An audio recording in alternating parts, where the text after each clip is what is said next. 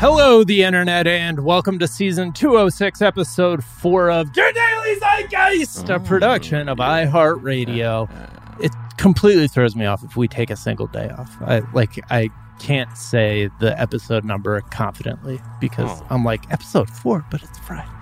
Anyways, a little window behind the uh, curtain there. This is a podcast where we take a deep dive, a window behind the curtain into the behind the scenes of the curtain.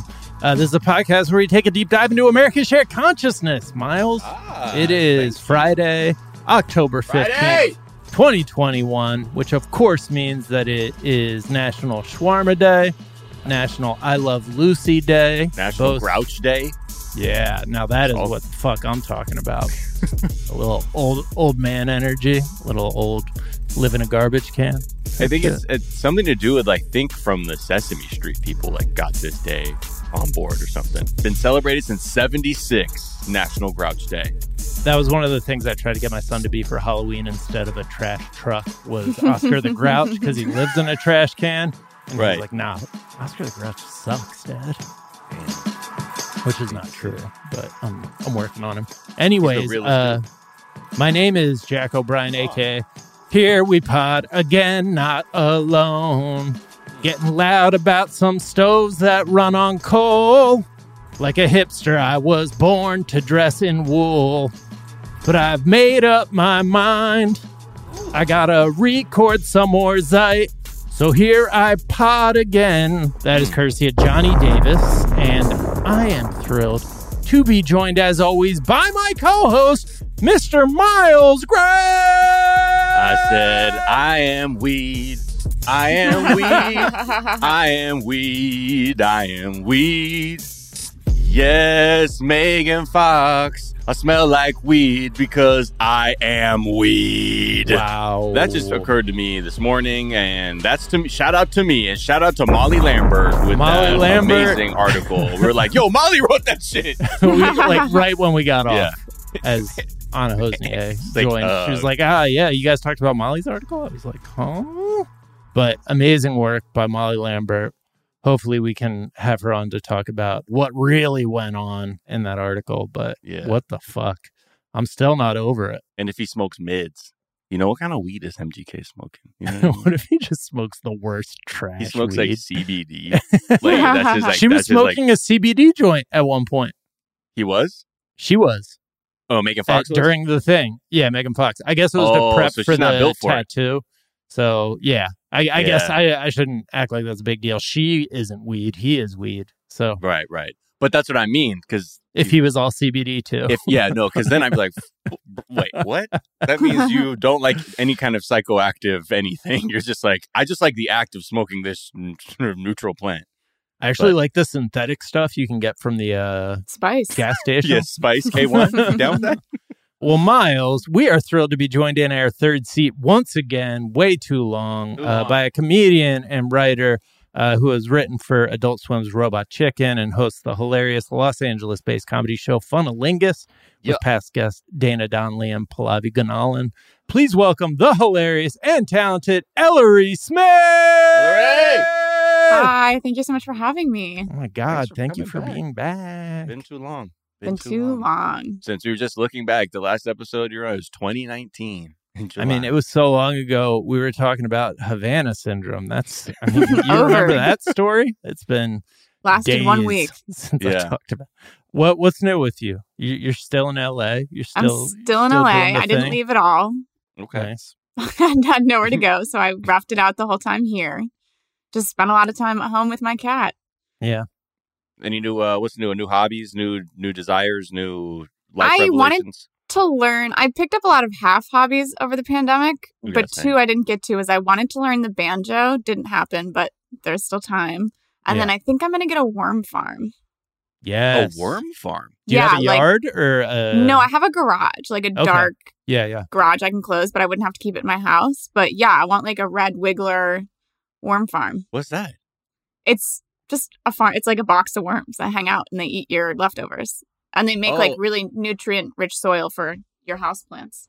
Right, right. And then is it like an ant farm where like you can kind of watch them like You can down? watch from the top, but they need like dirt. They live like in the dirt, so they Yeah, need right. darkness. Have you heard of these things, Miles? Worms? Have you, have you seen these things? Have you you heard about describe them? I don't even really know if they're are worms bugs. Are worms bugs? Right? I think they're actually vegetables because they don't have seeds. if, if my understanding is correct. I mean, invertebrates at best is the thing Yeah. I will Yeah. stake my claim on. Like But land crustaceans. Yeah. Yeah. Yeah. They ain't got no exoskeleton though. Yeah. They're No. And that's what people come to hear this show for people with no science background. I was gonna say, a this is a science show. I was in a writer's room once and I told everybody that ducks were mammals. And I didn't hear the end of it for like two weeks. or did I you have like a nickname because of it too? no, they would just keep bringing it up. And I'd be like, listen, guys, I was addicted to whippets in high school. I'm not going to, I'm not bringing like brain power to the table. I'm just a fun personality. now, if you Also, want to start talking can- nangs, then then we can start talking. Yeah, exactly. ducks kind of are mammals, like from an They've got mammal impressionistic standpoint. Yeah. They've got like there's some mammal there's some mammal ass birds for sure. Yeah. They've got Uh, mammal vibes. Wait, why do you think it has a mam? What what's mammal vibey about? To me, it's so clearly a bird. But what? I don't know what it is about it. Like they just like they I feel like they have fur. They they just I'm not like bi- they just seem Is like they chill around the how do you- swamp. How do you feel about a swan? That's yeah, a that's bird? a mammal. Yeah, that's that might as well be Oh. a mammal. Okay, so we're we're thinking any like a bird that is like more sort of unique. Like the bill is a little bit different. It's not like a flying Tweety type bird. Then For you feel me, like it has seems big like mammal a energy. warm blooded thing. When I think of like That's right. snakes or alligators, I'm like, okay, cold blooded, that's whatever the opposite of That's a mammal is. bird. A snake That's a- and a lizard is That's a bird. You know what I mean? Yeah. That's a bird. Them birds. Okay. yeah. I don't know. Something about like duck boots and like yeah, something about that all just makes The them LL mammals Bean in duck my brain. boots? Yeah, the L like they're they're too associated with LL Bean to be not mammals in my brain. But what is a a duck boot? That that's giving you all this like Duck information. boat? You're like, this is fe- okay. You know. All right, you know, the train has left the station, and I think I'm catching the next one. So I'll, I'll see y'all. See y'all No, the this is going to be the episode, Miles. We're, We're just going to be riffing on duck items. right, right. duck face. Those are mammals, Mhm. as far as I can tell. Well, they're because they're humans posing their face jackets. Nah, Duck. it's ducks are mammals. Uh, anyways, Ellory, we're going to get to know you a little bit better in a moment. First, we're going to tell our listeners a few of the things we're talking about. There was a Trump rally where they pledged allegiance to a flag from January 6th. So we'll talk about how that went. We're going to talk about how power operates in two disparate stories. Uh, Adam Schefter, the NFL Woj, like the the lesser Woj from a shittier league. Insider, NFL insider. Yeah, and then Alex Murdaugh, I think is how we're pronouncing it, was charged with hiding settlement money from the kids of the woman he may have murdered. Uh, he's he's the small town, big time attorney who has just generations of corruption, and it's just it's just wild to lift up the rock and see what's going on under there. Worms. Worms, and, Yeah. Everywhere. uh, yeah, we're gonna talk big strike energy. We're going to talk how the January 6th subpoena dodgers are entering uh, what is termed in legal circles the find out phase of the uh, fuck around and find out uh, legal process.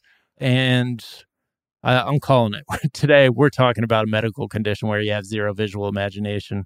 This is getting up there as the story I've introduced the most times, and uh, super producer Justin has had to cut it out of the intro the most times, or not. Maybe you've all heard me introduce it 15 times, but we're going to fucking talk about it today. You hear all of that, plenty more. But first, Ellory, we do like to ask our guest what is something from your search history? My most recent search is Hollywood Improv food menu. Okay. Okay. What's up with that? What's what? what is it well, I think it. Ah, no, it's not good. Okay. But it tells you that like I'm somebody that plans ahead, yeah. that I support live comedy, and that I'm willing to spend like eighteen dollars on a hamburger when I live five minutes away. wow. What's the best thing to eat there? I wouldn't recommend any of it, but uh, Have you just gone down the list to find the most tolerable offering? you basically I get they have a Impossible Burger that's serviceable, and then the last time I was there, the, the door guy let me finish his fries, and so that was Oh. a, a nice Sweet. free meal. Yeah. nice. Love it. Love it. I Very love a spare set of fries. I'll never say Absolutely. no. If they're Yeah. going to the trash can instead, definitely. Yeah, or look, and I've said this before. I'm I've thrown out fries and been like, you know what? Actually, I don't. I Let me get back in there. those If it's your personal trash can, that's yeah, fine. and it's in a container. Yeah. It didn't touch any other trash, and it's on top. Look, I'm all for it. I'm just being efficient. Waste Look, all more these food service industry workers want to complain about unfair wages, but what they don't talk about is the free fries. That was the one thing that made my one very short-lived waiting job bearable was that they had really good fries that I just I worked at a eat. donut shop this summer and we got a new manager towards the end of my tenure there and he yelled at me for eating the tater tots. motherfucker. Yeah. Like, Like, why do you think I work just- here, asshole? Just Well, also I was making the tater tots. It's like you do have to test them to see Yeah. if they're yeah. okay. As long as you're not eating them straight out the basket or something, you know, you're not doing a health code violation. Like, there's Healthy. ways to skim them. Unless that's what the thing. Is like, Ellory, please stop reaching into the deep fryer and just pulling out. Nothing fresh wrong with that. It You're burns you hold up off. your hand. hot, hot, hot, hot, hot, hot, hot. you, get, you get used to it. Your fingertips burn off and then you stop. Right, right, it. right. Like you're in the Men in Black. Yeah. I do wish any like somebody had told me at like as I was entering the workforce that like 90% of the jobs exist so that somebody has the ability to like be mean to somebody else like a, Mhm. a manager has the ability to like Yeah. belittle someone so they feel a little bit better Mm. and that they're like always wrong because that we were managerless for this is sort of like a, a saga, but we were without a manager for quite a few months and everything was totally fine. And it really sort of exposed the fact that like managers are mostly there for organizational stuff yeah and to like make sure you're wearing your uniform. But we literally went like four minutes, four months without a manager and nothing happened. Yeah, right. Hmm. And they're like, well, no, I still need to add someone that I pay a lot more than the the rest of y'all to make sure this Yeah. thing works, despite the evidence that it's working without it. Well, we all quit as soon as, as, soon as he hired. So Yeah. There you Boom. go. There you go. Flex it. and that is the system working you hire your manager and then everybody quits and you're like this is a good manager. He really uh, holds it down. You know, what was a good donuts? Were you were you happy with the quality of donuts that you were? yeah, the donuts rocked. I would eat a lot of donuts for sure. Oh, okay. Yeah. I just saw that video on TikTok of that the like that Dunkin' worker who was showing how much donuts they throw out at the end of the day. And Oh like, yeah, yeah. We threw out a lot of unfrosted donuts, but uh, we were able to donate a few too. Right, right, right. And but like, but when you see things like that, you're like, God, there's just so there's so much waste still. that There really is, on." and there are so many. But I also used to work at Trader Joe's, and just to see the stuff that we would throw out and like not be able to donate because Right. it was like sort of a liability for the company was really like one of the things that radicalized me for sure. Right, right. And you're like, because of some weird liability thing, like this It's- isn't because- expired. It's like, we just have to protect ourselves. We just have to protect ourselves. Yeah, There's no and way then- we could ever. Yeah. And then we would lock the dumpster. We'd put padlocks Yeah. on the dumpsters. so Yeah, that people couldn't go back gonna in. Yeah, It was gotta crazy. Throw it out and protect. the Yes, because they're so worried that somebody could sue, get sick and sue. You'd Right. hope that at the very least there wouldn't be a law that, like, if you are at a point where you're eating out of the trash can, that couldn't be frivolous about suing somebody. But I don't know, like, it, and that because that's the all the worry. It's like, but it's, it's this liability thing.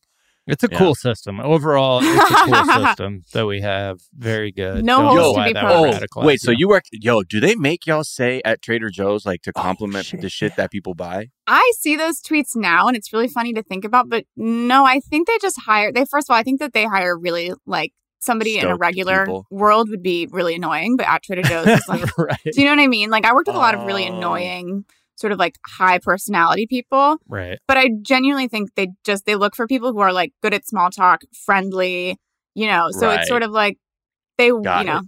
Also when I mm. was working there, I had I had like I worked there actually with my mom like through high school and then I worked there through college. And it was like a little performance, you know what I mean? Like you get it was sort of like doing stand up. And Right. like the customers expect that too. Interesting. Oh, so it's more of an energetic sort of thing. Yeah, like it's definitely an energy. where- And also you're not allowed like I feel like that was one of the few jobs where if I was having like a somber day, customers really noticed because like, What's wrong?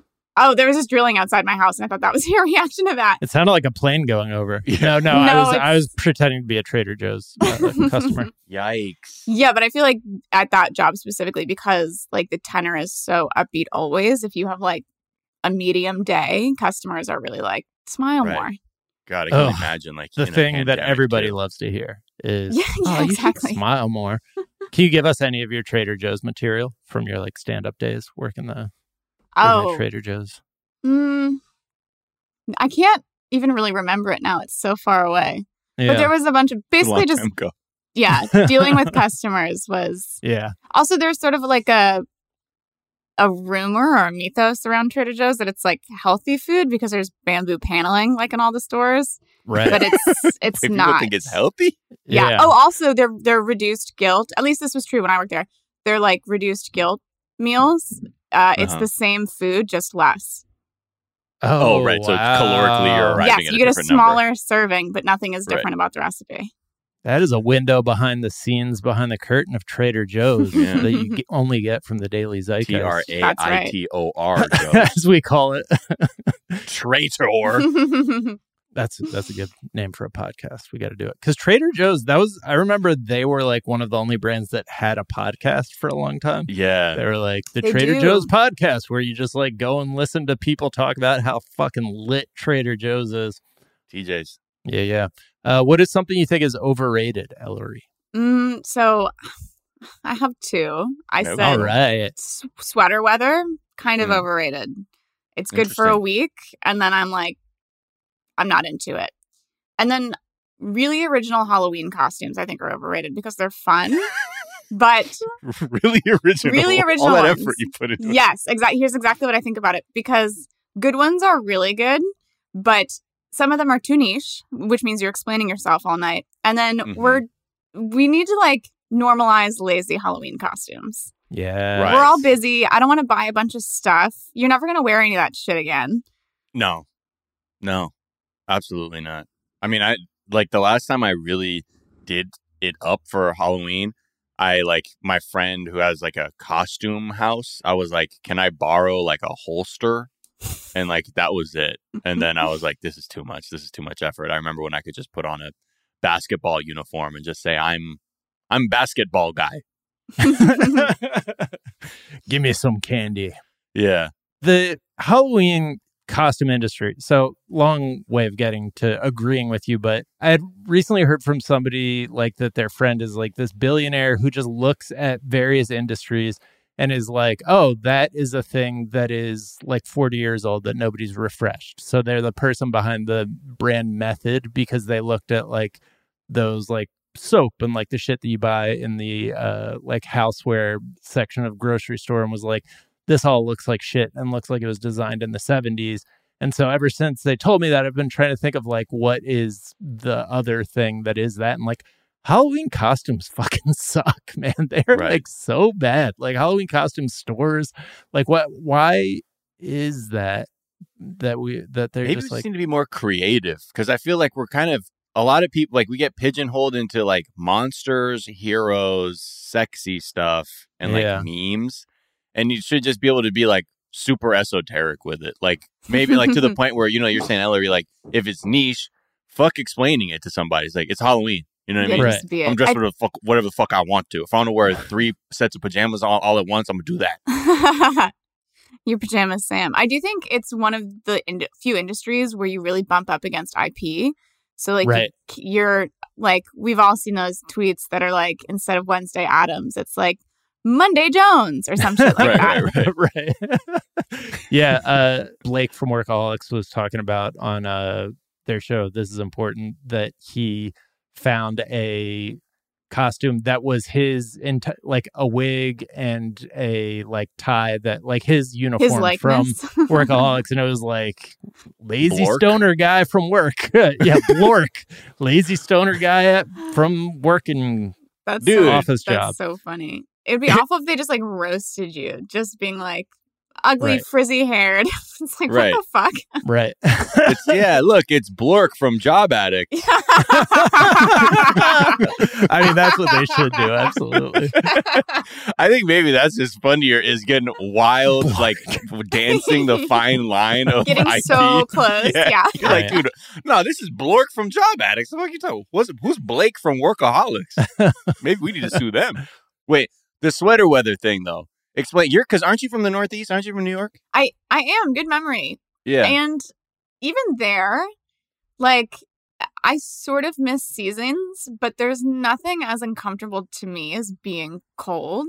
And then also, I'll argue Oh. that like sweater weather, fall weather, you need like a sweater in the morning. By afternoon, it's 75 degrees, Yeah. and all of those layers don't make sense. And then as soon as the sun goes down, it's like 40. Right. And Right, so it's okay. like you're experiencing like three different outfit needs in one day. Yeah, Wow, especially in Los at it like Angeles for sure. Dry, trying to dress a kid for school, like on, like my son went to school today in like a heavy sweater and shorts because I was just like, I don't fucking know. And that Also, sweater yeah, will be this is what gone by the have. afternoon and you'll never see it again. It'll just Yeah. get pulled off at school and it'll stay yeah. there. Plus, like in high school, like junior high and stuff, I never brought a jacket to school unless it was raining. That's Right. The such a hoodie, teenager I, I would wear a hoodie thing at most. To never and, wear like, a and- jacket. That's such a teenage thing, like in my life. yeah, too. just being mm-hmm. stupid because Yeah. you're like, whatever, like the morning will be cold and then you'll get into class and then by nutrition, it's more bearable. And plus, like, I'll, I would always forget my jackets in class and then some yeah, having jacket. to carry something jack my jacket. around. Yeah. What are you, a white kid from Massachusetts? Not wearing it. I don't- Flip-flops in the, the cold doesn't bother me. Cold doesn't bother- Yeah. Wait, the cold is just say a cold, state of I'm mind, talking dude. about when it's 68. right.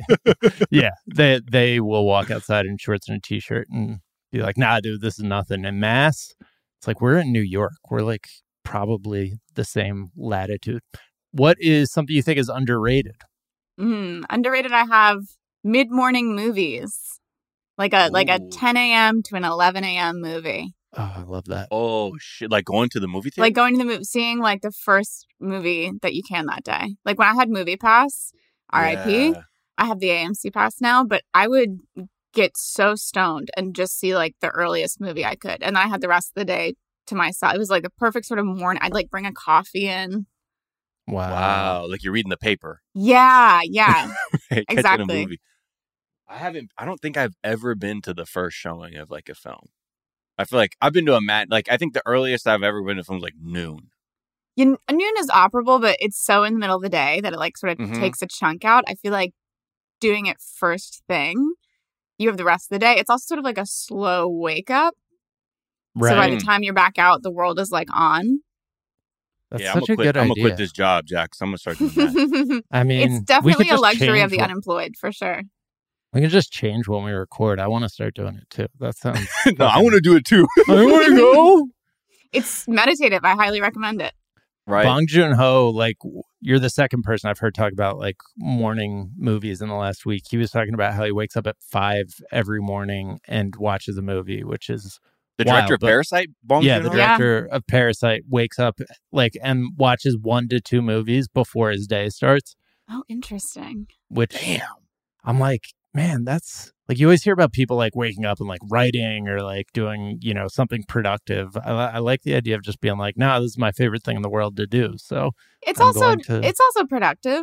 You Yeah, know what I mean? It's Absolutely. sti- and for someone who's a filmmaker, it's probably Yeah. incredibly stimulating and inspiring. Like, Definitely. Just like if you're a musician, like you need to like you need to listen to other shit to be like, oh shit, now I'm getting fucking ideas. Yeah. So, yeah. Exactly. but I wonder how he chooses. Like, does he just does he have like a list that he goes? Oh, I'm sure He's he like, has, oh, like, I haven't seen list." Senseless with Marlon Wayans and David Spade yet. We listen I to like this one. love that. when you listen to like cinephiles talk, it's that you realize that there's like you could keep watching great movies like from now until the time you died, and like you'd so never many. run out. I like kind of Yeah. like imagine imagining watching him watch like what's the worst that could happen, like the Danny DeVito Right. Martin Lawrence crossover Yeah. movie. Like, hmm. Yeah, he's like, I'm gonna, I'm gonna steal that. Yeah, Actually- exactly. I like really bad movies. Like on, per- I I love a bad movie. Oh yeah, Right. the best. He's like Parasite was actually I got inspired after I watched the film of Joe's Apartment, the TV film about the cockroaches. All right, let's take a quick break, and we'll come back and uh, talk about a story that we could have talked about uh, the last time you were on, Ellory, a Trump rally. Have you, have you guys I heard have, about these? You seen yeah, these? I read about this one. All right, we'll we'll be right back.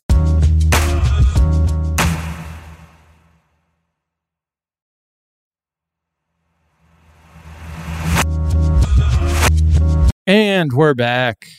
And Trump rallied with Youngkin, Yeah, Glenn Youngkin. Youngkin, Yeah. who is somebody He's he's he's running for governor in Virginia. like I was gonna say. Uh, but Miles, why, why don't you take it from here? Here we go.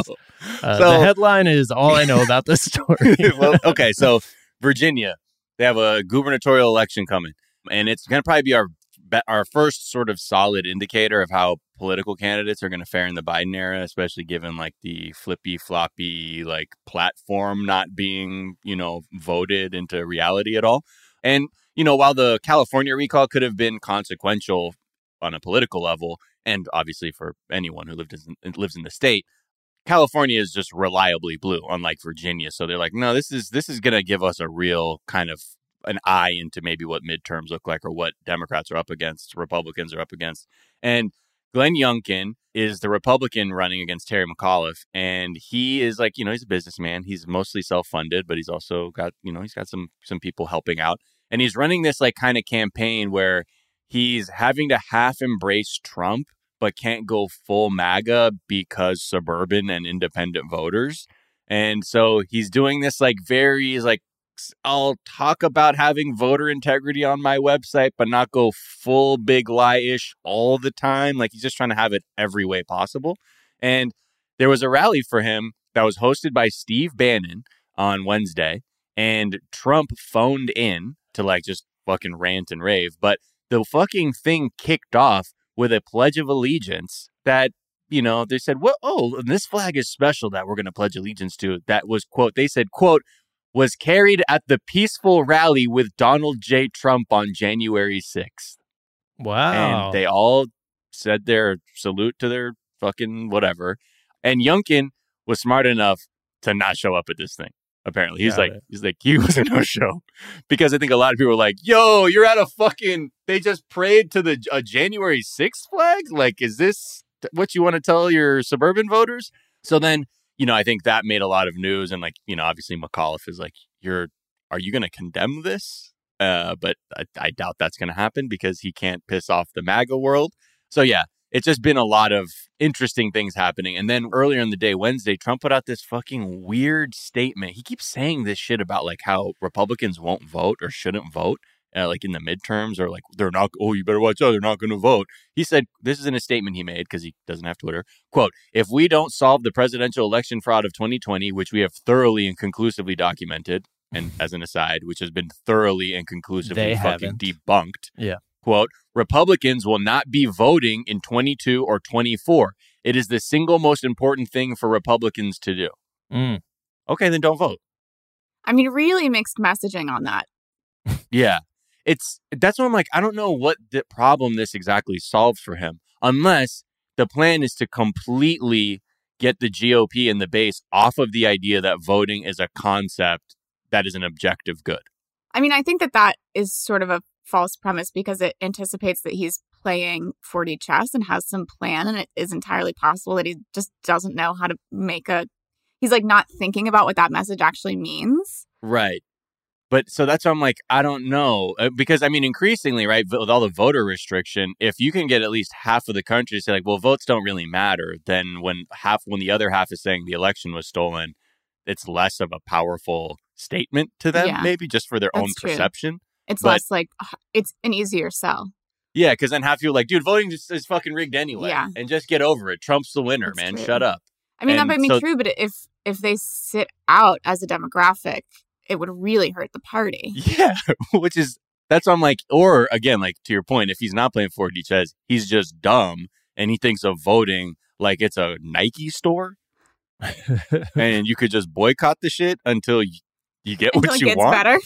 Yeah, like I mean, that don't did know. work. Do you remember when Nike was a company and then they supported Colin Kaepernick? And now, I mean, those those people cut up their socks. And Yeah, and now you got uh, and now you got Dr. Dre and Eminem and Mary J. Blige doing the fucking halftime show for God knows why.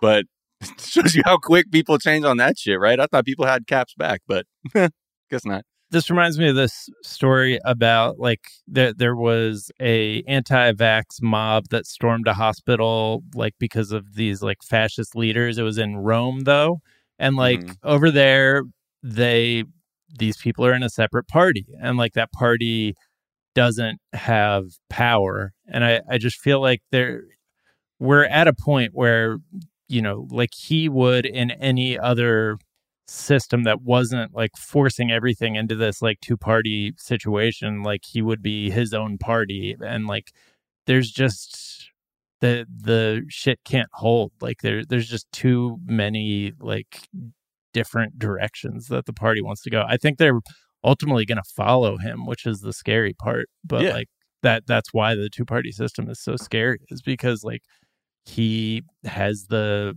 energy behind him and so like they're just all going to fucking bow. They're going to pledge to the this January 6th flag uh and they're going to nod to the old fashioned salute that kids used to do to the flag during the pledge in uh classrooms. Have you ever seen that picture? of No. like the kids they're they're all doing the Nazi salute to the American flag like before Nazis were a thing. That's how people used to say the pledge. Jack, before. don't give them fucking ideas. Did you Oh, see the but- And video? be like, well, actually, we were doing that before the Nazis. right. Yeah, yeah. um, two things. Firstly, pledging allegiance is one of those things, like specifically at like a campaign rally or something, that if anybody on the right saw it in North Korea, they'd be like, indoctrination, that's crazy. And then secondly, did you see the video of the dude from Smash Mouth doing the Nazi salute on like at a concert? It was No. it was like this week. It was you should look it up. Is that It's- why he's leaving the band? is he Yeah. leaving the band? Yeah, he Yeah. announced he's leaving and he looks forward to being a Smash Mouth fan, a fan of the band just from the sidelines going Then forward. that that must be why, because that video just went viral like last weekend. Oh, that makes sense. Because yeah, after chaotic, he retires after chaotic onstage rant, as the New York Post That is uh, describes it euphemistically. Absolutely how the post would put it. Yeah. What was he saying as he was doing the Nazi salute? I don't know. I was listening to it on mute. I wasn't interested in hearing any Smash Mouth music. Uh, that's a, that's a very good point. That is good mental health care. There's so many good videos of that guy. I know. Whoa, he's, this is the video taken by a patron of the festival shows Harwell slurring his speech and forgetting lyrics during the band's performance, dropping a beer can into the crowd, raising two middle fingers into the air, and at one point displaying what appears to be a Nazi salute. Quote, I'll fucking kill your whole family, I swear to God. Harwell appears to yell at one member of the audience later in the set. I mean, we've So- seen we've seen this behavior from him before when they were throwing bread at Smash Mouth, and it, it's an amazing video if you can find it because he leaves the stage while the band is the band has already started riffing the beginning of All Star, but he like leaves the stage to go fight this person for throwing bread. And they're just Right. up there, like as you hear, he's still on mic, being like, "Fuck you, man! I'm gonna kick your ass! Like I'm gonna kill you!" For like three minutes, while the band's just like, "Dun, dun, dun, dun," Just like, vamping, just doing yeah. like a vamping, Like, like, one thing. more time? Let's take it one more time. No, no, From the top, and the then it more time. ends with him getting back on stage. and like, Somebody, Yeah. it's fucking Ugh. great. It's so funny. You know, it's so wild. Uh, salute to Kristi Yamaguchi, man, because in this article I'm reading, they have a tweet of his in the fucking article Wow. because he tweeted something about, he said, I cannot wait to see Smash Mouth now. And I think it's of the video of, of shit going down. So look, yeah. I AKA great Kristi Yamaguchi, man, covering the big stories. that's yeah, that's wild. All right, let, let's do a quick overview of how uh, power operates. Uh, we like work? to we like to check in with just how these things work in the United States, and so I have these two different stories, uh, but I think are both revealing about different ways that operates. So first, we got Adam Schefter, who has become like the ESPN's like star NFL reporter. He's basically the Woj of less interesting, more fucked up sport but like he he knows the inside information about what's going to happen before uh, it happens. And apparently, How do you get that? How do you get that? in? so to do that, he had to earn the trust of the people who have the power, which in the case of the NFL are the owners and front officers.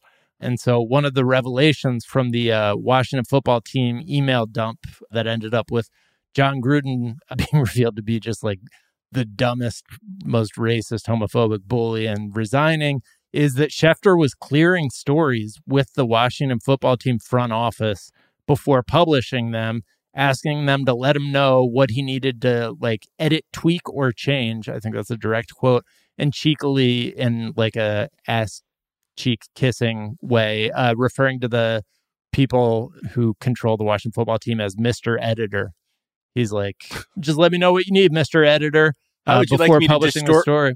Distort reality to your benefit, sir. Yes. And this was a story from 2011 about a labor dispute between the players and the owners. Oh, So it's, yeah, he's just doing you know it, this is how a lot of media works though and i think is like kind of an underrepresented way that our you know system breaks down is that like to get access to the important stories you have to like earn the trust of the powerful people who are you know influencing those stories and then you end up fucking telling the story that they want you to tell Right.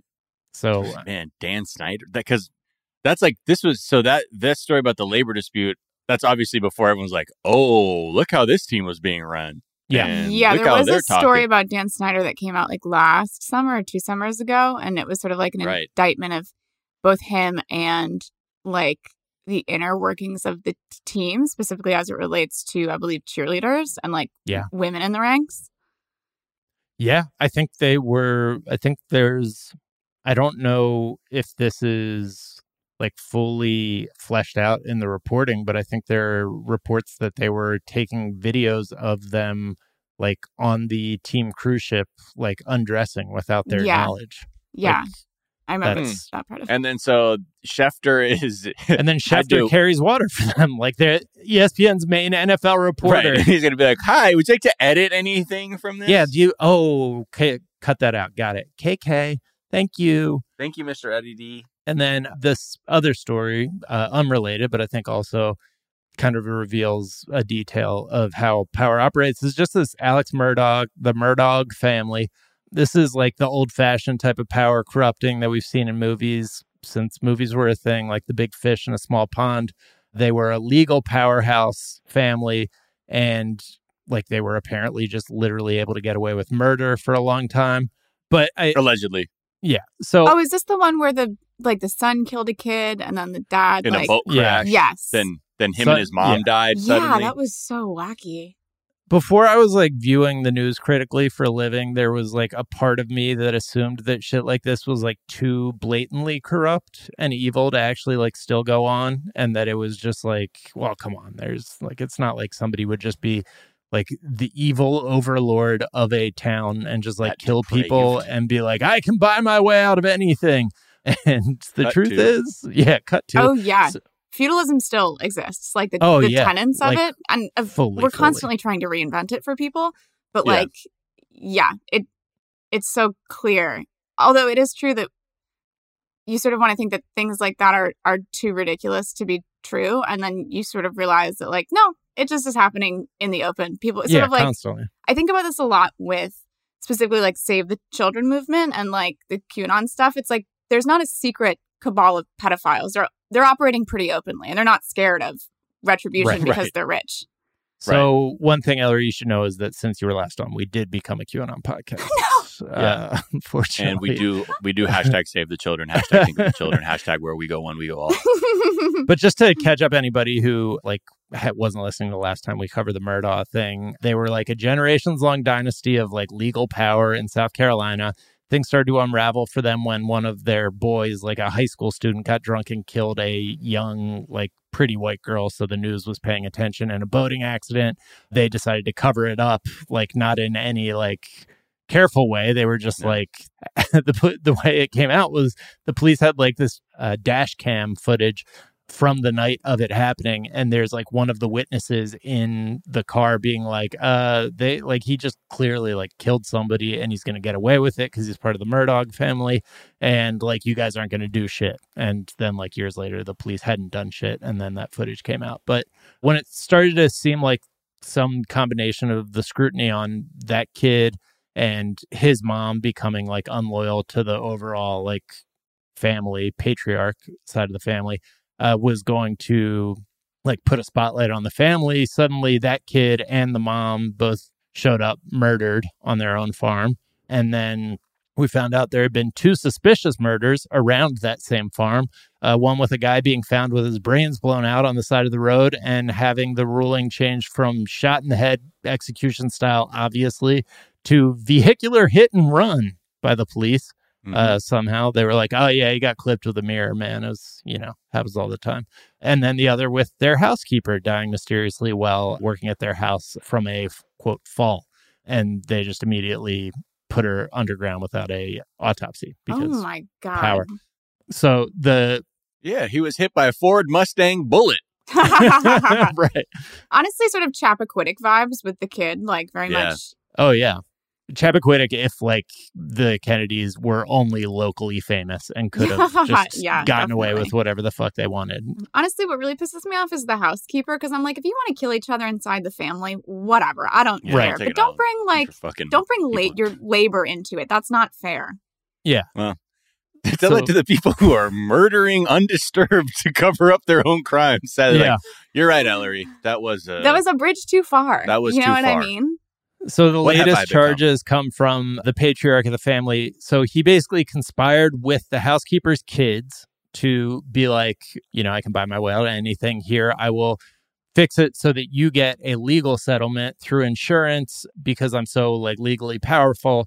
You're going to get five hundred thousand dollars. They were not in a position to say no to five hundred thousand dollars. wasn't it 4.3 million though Oh, was it? in total? Okay, yeah. I thought the it could have total was in the millions. Then none of us are in the position to say no to four point three million. Well, I the mean, thing I- is, is you know I that let- each of them only got a million, like after taxes and fees and Yeah. Yeah. Whatever. So, except the thing is, he did that, was like, I could buy my way out of anything. Here you go. I'm going to pay you this. Didn't pay it to them, stole that money that he was supposed to give them because he just has absolute power and was like, what the fuck are they going to do? And then, you know, so that is the charge that he's getting hit with right now is stealing money that was meant for like paying off the children of somebody he had probably murdered as the legal case like continues to go on. But I feel like that's another feature of power and the conspiracies that we keep seeing kind of come out in the light of day is like first of all, it's not that these are the exceptions to the rule, it's that them getting uncovered because like somebody like this guy got addicted to oxy and became really like desperate and sloppy and his kid was you know killed somebody who the media happened to care about. But like this is just a thing that is going on. This is status quo in america and it coming to our attention is the exception. And then also just like how fucking bad they are. Like we saw this with trump who's just been like steeping in a hot pot of like privilege his entire life and like trying to pull scams and it's just like what what the fuck are you even trying to do like it's not clear how you're trying to get away with this Well, yeah, I mean, but I think it just shows like there are people who still have this mindset where they come from a time where it was truly all gas, no brakes because your whiteness Yeah. and wealth were able to. yeah, you didn't have to nullify try to any get away sense from of- anything. Right. Yeah, so now it's just like, whoa, what the fuck is this Yeah. now? Like, there's laws and shit. Yeah You're like, no, no, this is not how this is not how my dad did it. What the Mm. fuck are we doing? And I think you're seeing a lot of this carry over generationally, where now these people are like surprised, like genuinely shocked. And I think that's why it's so blatant too, because they're looking. They've only seen generational examples of, yeah, you can get away with this shit. Yeah. The he when he tried to cover like throw the stink off himself for murdering his wife and kid and housekeeper and random guy found on the side of the road the way he did it was hired his oxy dealer to shoot him in the head but graze him and and then be like i don't know the killer is out there and he tried to shoot me and then like they immediately realized like he had hired somebody to do that and they, it's still being covered as like he did it as part of an insurance scheme and it's like, no, he did it because he's like guilty of all these other things. But Yeah. Also, somebody addicted to oxy is not who I would pick to have very good like shoot at my face but miss. right. Well, he was the dealer, so he's the addict. But is he following the Ten Crack Commandments? Yeah, I was about to say I feel like every dealer is also partaking. getting high on their own Yeah. supply. Yeah, that's a good point. And it's only the the ones that really have their shit together that don't, and you're impressed. Yeah, You're like, oh, that's that's, why true. you've been able to sell cocaine this long. Okay, that makes mm. sense. Yeah. You're like, I love this apartment building. I, I, I thought there was a waiting list for this place downtown. I like, oh, man. I sell coke to the Carusos. Wow. That would be a good gig. Can you imagine? There probably is someone like that, right? It's like they give the Carusos all these drugs and they keep them. They're like, yeah, wherever you need, we'll, we'll Yeah. set you up. We're talking A about little bit Alex Caruso, right? The yeah, Laker point guard. Laker player. No, not the Yeah. not the fan overly powerful real estate developer who runs LA. that guy's hmm. definitely has a cocaine dealer. Right. Yeah. Who No. yeah, lives in a sick, sick apartment. All right, let's take a quick break and we'll come back and talk about Big Strike Energy. Yeah.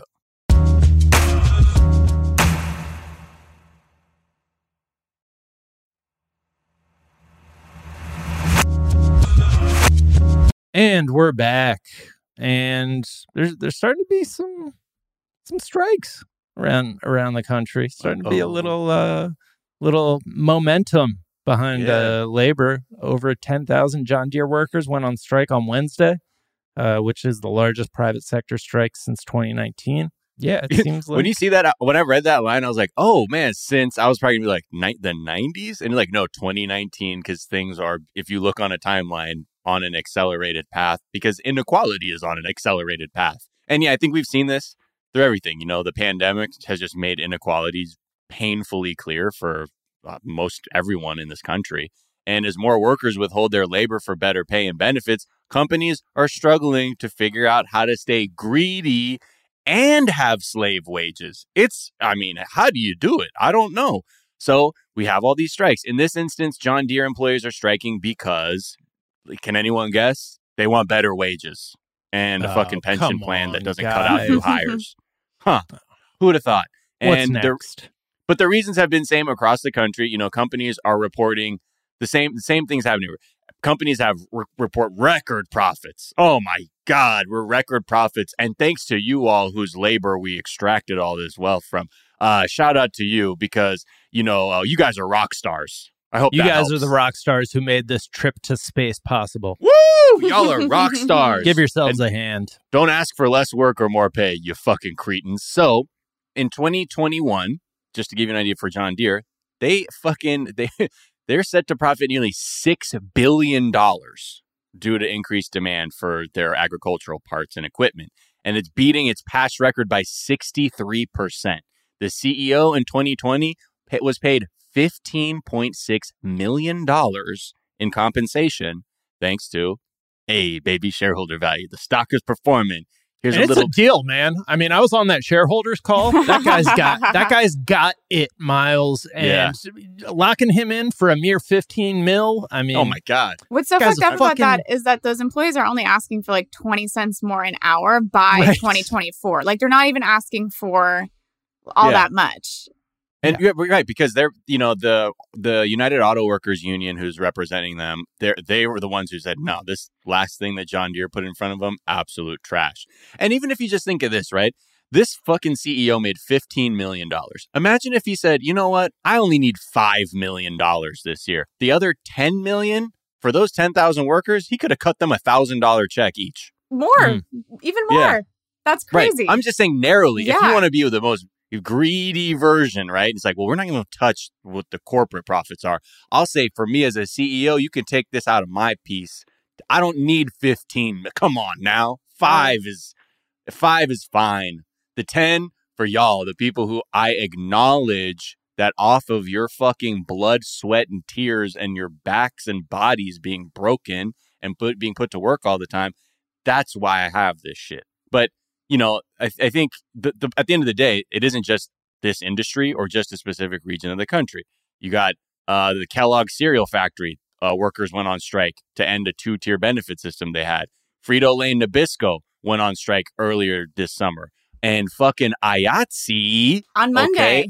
on Monday, shit could go down. And you're going to have 60,000 Hollywood film crew, people who work in production, who are going to go on strike because, again, people see the same shit going around. And no matter what your job is, you have probably seen, seen the same thing. You get paid fuck all, and you watch your managers or superiors or the leadership of a company living in a completely different financial reality and then fucking condescend and patronize you with like all these just like empty platitudes about like gratitude for what you've done. And they're like, oh yeah, dude, I got a sick ass bonus. Like we shattered our revenue goals. I mean, I Fucking think destroyed. 'em." two things. I think firstly, people, managers, specifically higher ups, are so far removed from the realities of labor that they Yeah. can no longer even imagine what it's like to be living at $15 or less an hour, not even touching what it means to physically be the labor.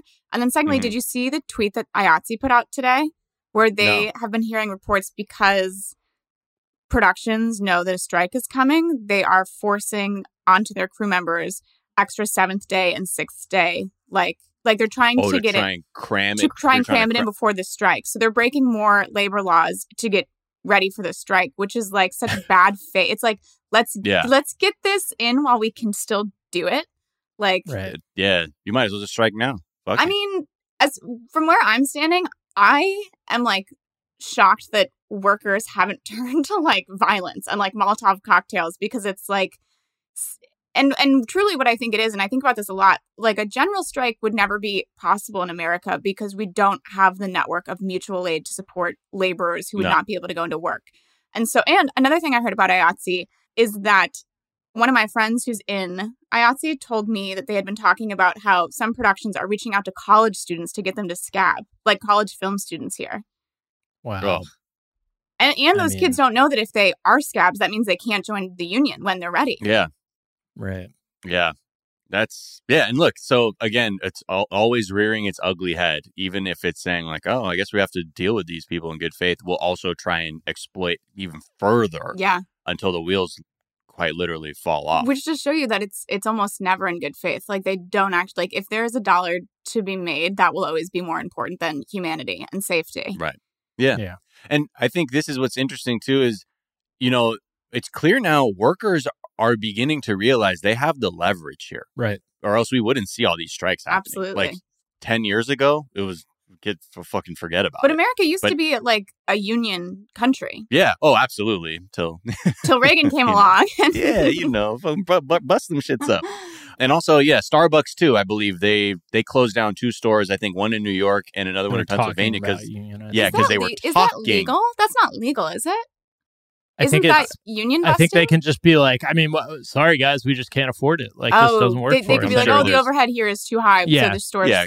Ellie, we were just talking about You're how right, these right, motherfuckers right, can do anything. you're He's just like, yeah, it is, but watch this. Yeah. I'm going to say it was for operational Yeah. uh, And efficiency. so many of those things are like, let's say, for example, the opioid crisis. All that shit was illegal, but it was legal with a fine. Like if you can, Yeah. if you can pay to is- apologize for it, you can do it.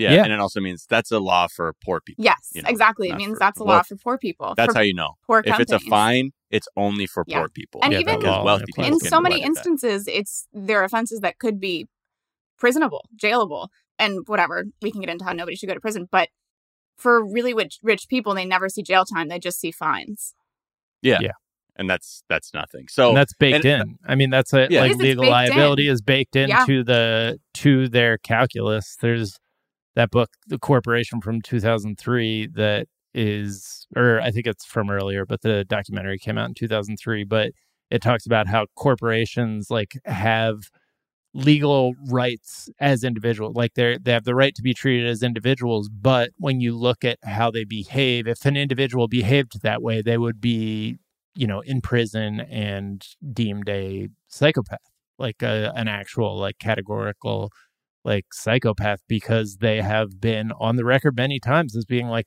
okay so we discovered this manufacturing defect in this car it's probably going to kill 12,000 people Oh. but okay, that's a good number.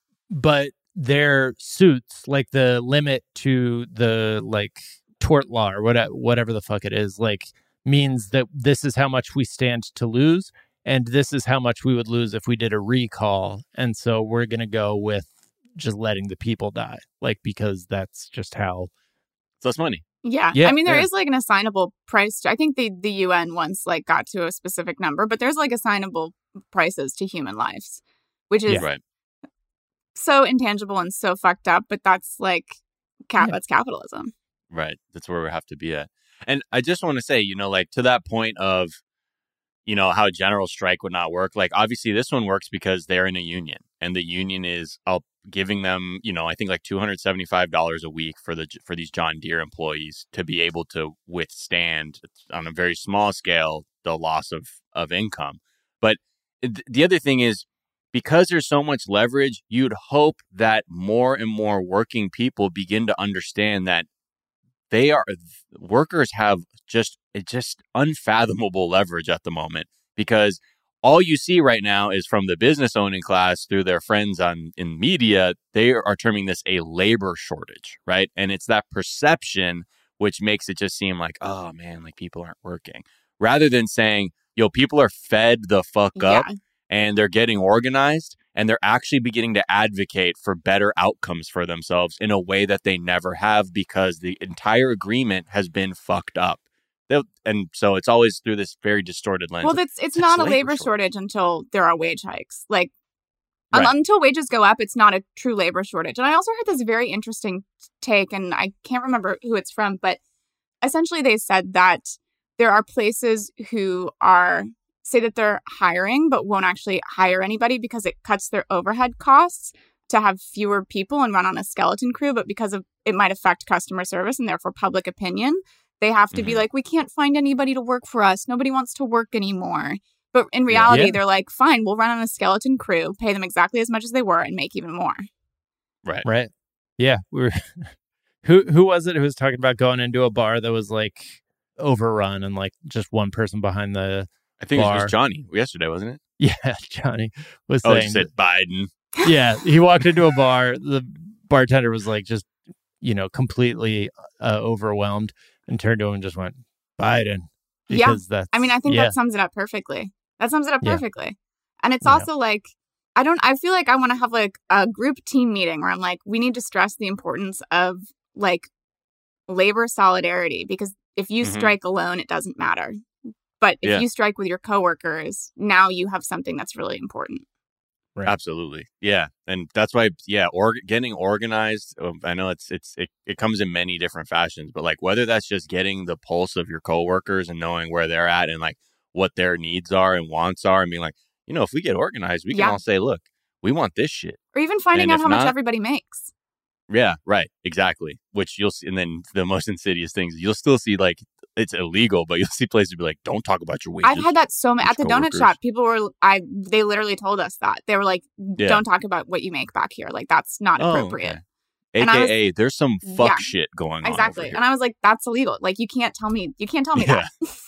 Wow. Oh, one question I had like so if there is a if there's a strike going on in your local community and like there are you know people who need support like community support like it, just like are there food banks are there like how, how what are ways that people can just like hop in and So I'm actually pretty looped into this, at least in Los Angeles. I run a soup kitchen on Tuesdays in Koreatown. Lots of Oh, nice. comedians come and volunteer because they've been unemployed for the last 15 months. But I would say specifically in Los Angeles, if you can donate, if you know anybody who is in the union who is striking, you can ask them specifically what they might need, and that would be good. But if you don't, you can donate to food banks. We have a huge network of community fridges, which don't just need food, they also need people to go and clean up any boxes or remove any spoiled food.